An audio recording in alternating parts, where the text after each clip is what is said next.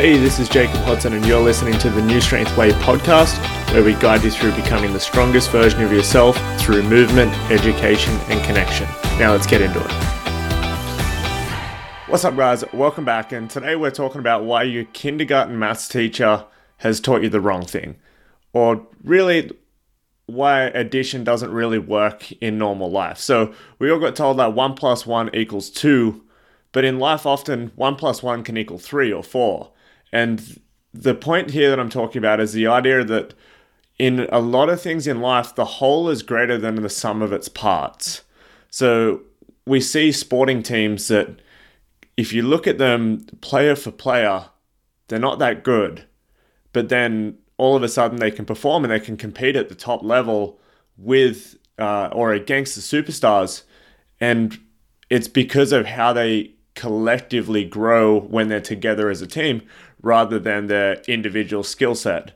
And this was something that rung home to me back when I was playing footy. It was under 18s and we were playing at Central, and the team that we had wasn't full of superstars, but we were playing in the top grade, and in that time there was a lot of the guys that we'd play against week in, week out that were playing for the Knights under 18 side or the Newcastle Rep under 18 side, the Central Coast side, and we had a team that not one of us played any representative footy at all. In a lot of ways we were the only team in the competition that were like that and kind of didn't fit into being in that competition, yet we ended up week in, week out, being able to compete with those teams because of what we could do together as a team and the way that we played. And we just felt like that we were going to outwork everyone. We knew that they had more talent, but collectively we were working for each other. And we got into the semi-finals. We finished in 4th or 5th, I can't remember, but we were in the eliminations from the start.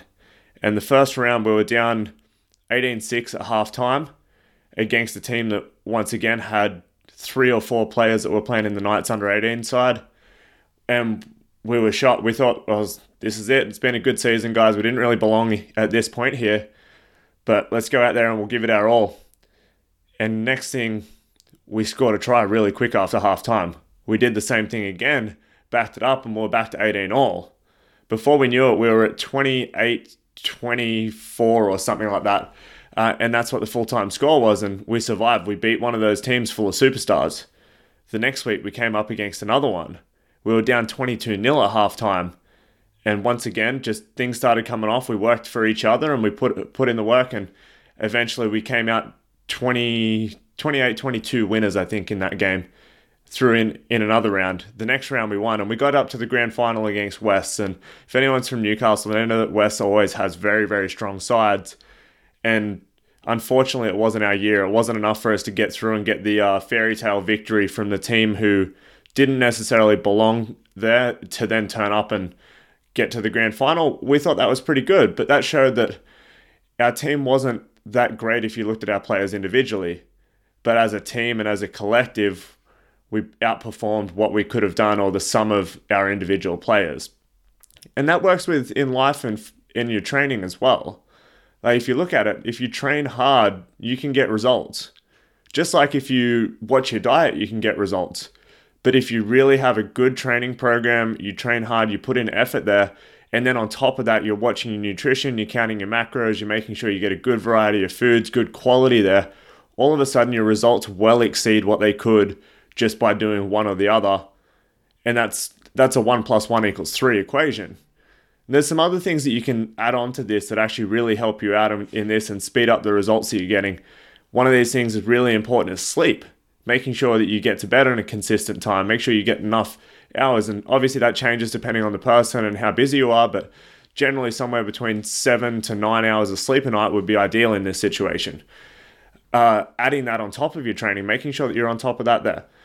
Finding a community of people that are going to support you, finding people that are going to push you in your training, push you to stay accountable to your nutrition, to stay accountable to turning up in your training. And often in that part as well is finding people that are, you're not the strongest in the room or they're not the fittest in the room, so that you've got somebody to look up to, somebody to chase after, is often going to accelerate your results much faster than it would be if you were doing it by yourself and you didn't have anyone around you. And then another really important positive piece there that can be of benefit to everything you do is having a coach that you're accountable to, or even just a buddy there that's keeping you honest with it. Somebody you don't want to let down in that way there. I think that's something that's super powerful that not a lot of people make the most of right now. And I guess what we're putting this down to is, what things could you be doing better right now to improve the progress you're making towards your goals? Are you dialing in both your training and nutrition? Are you taking advantage of these situations where adding the pieces together ends up with a greater whole or a greater total than what it would be by itself? And if you aren't, how could you take the next step in doing that?